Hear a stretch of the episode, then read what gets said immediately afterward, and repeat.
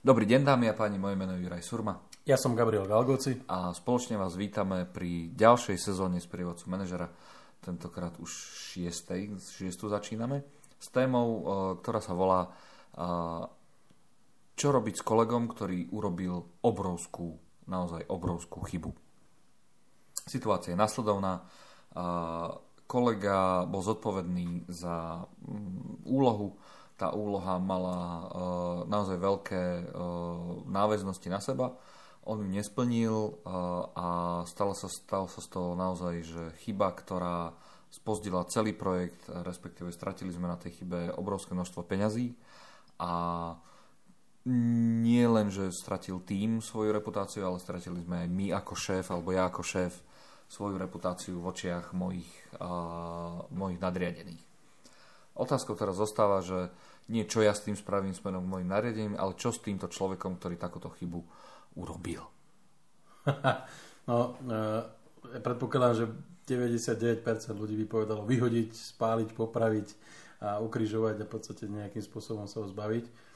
Čo môže byť taká tá prvá prirodzená reakcia? Ja si myslím, že všetko samozrejme závisí od okolností. Ja chápem aj z toho tvojho opisu, že je to veľký problém, možno finančne, reputačne nás to celkom ako keby postihlo.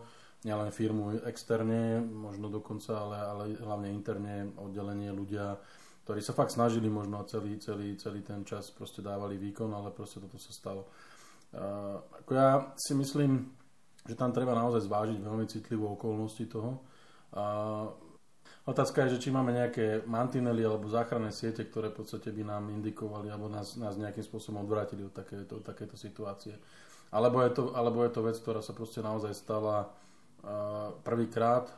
Ten človek síce možno bol zodpovedný za tú úlohu, ale možno pri najlepšej viere, v najlepšej obozretnosti jednoducho možno pod tlakom úloh, nejakým spôsobom pod tlakom tých ako keby tej práce, ktorú má, zabudol na niečo alebo niečo opomenul alebo neurobil a z toho sa potom vyvinula takáto chyba. To znamená, že asi bolo dobre vedieť tie okolnosti, ktoré k tomu viedli, respektíve ktoré sú okolo toho pred tým, ako urobíme rozhodnutie. Okay. Skúsme sa ale pozrieť na ten rozmer nás ako človeka, ktorý za to celé je zodpovedný v konečnom dôsledku a na tú našu emóciu, ktorá s nami určite lomcuje.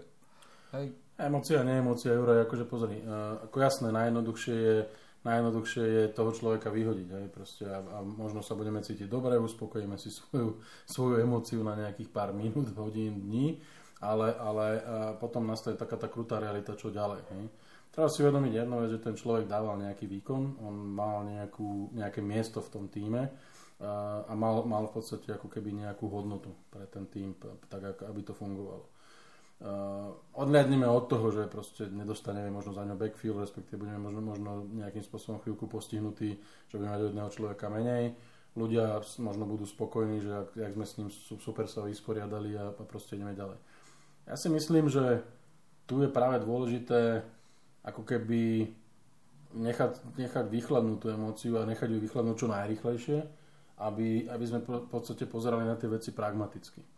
Pretože ak toho človeka dokážeme nejakým spôsobom síce potrestať, v zmysle dáme mu nejaké upozornenie, dostane možno skrátené odmeny alebo nedostane vôbec osobné ohodnotenie nejaké, ak to je proste súčasť tej firmy, ako nejaký dôsledok tej nepozornosti, chyby, čohokoľvek, čo urobil.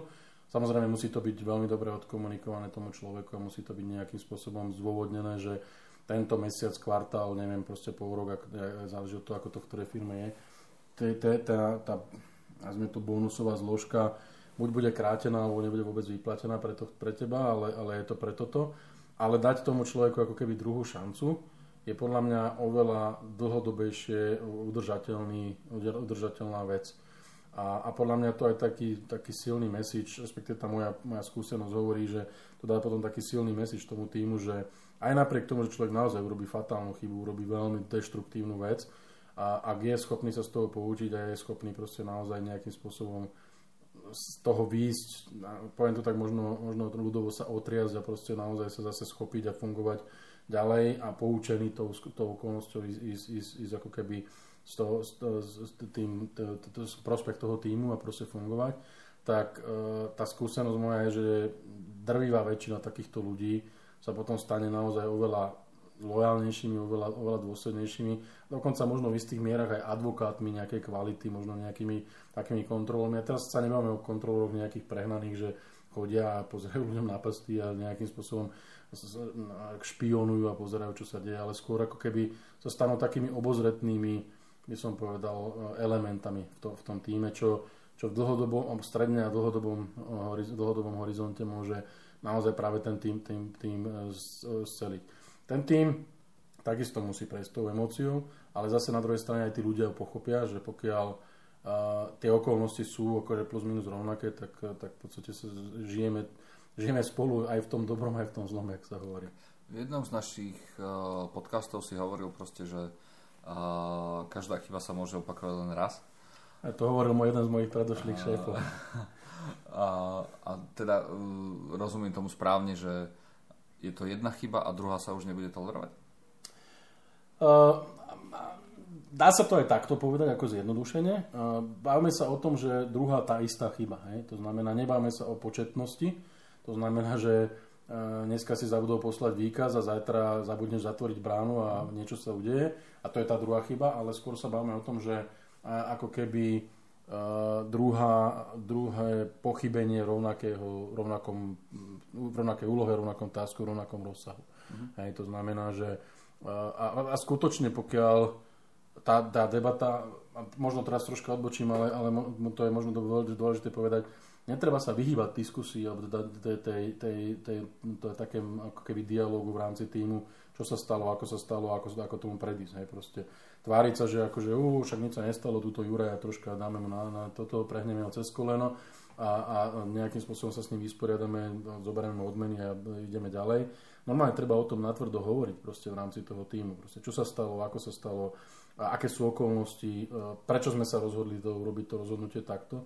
Možno neísť až do takých detailov, že sme mu zobrali osobné hodnotenie, lebo to sú zase už potom súkromné veci medzi človekom ako manažerom alebo nadriadeným a zamestnancom, ale proste ten tým musí nasávať, respektíve musí nahrávať tú emóciu, proste musí on si to ako keby nejakým spôsobom prežiť a povedať, že OK, toto sa stalo, fajn, nie je to dobré, takto sme sa s tým vysporiadali, respektíve toto je taký ten konsenzus, že toto chceme vyriešiť, lebo keď sa vrátim k tomu tvojmu opisu, ty si hovoril, že má to negatívny dopad nielen na firmu, ale aj na tým, ale aj na nás, ako na našu reputáciu. Hej.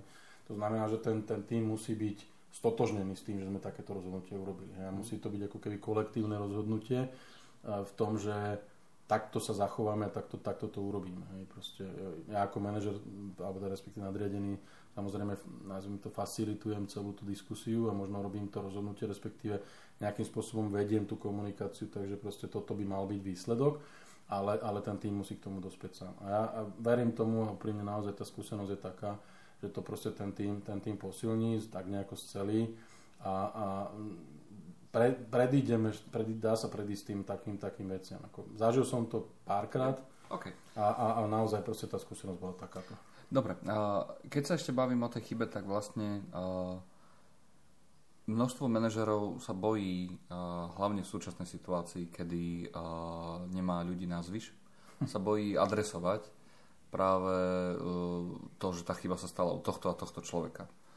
Stretol som sa s prípadmi, vo veľa prípadoch som sa stretol teda s odvodnením, že sa stalo, že sa urobilo, respektíve boli sme pod tými stresovými podmienkami, boli sme pod týmito stresovými podmienkami a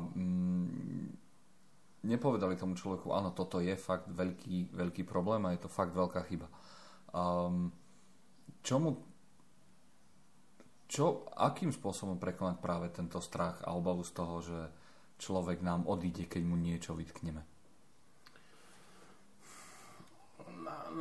Na to asi neexistuje univerzálny návod. Ako v podstate ja stále preferujem otvorenú a transparentnú komunikáciu. Treba tomu človeku naozaj povedať a zhodnotiť, čo sa stalo a proste nejakým spôsobom adresne pomenovať tie problémy.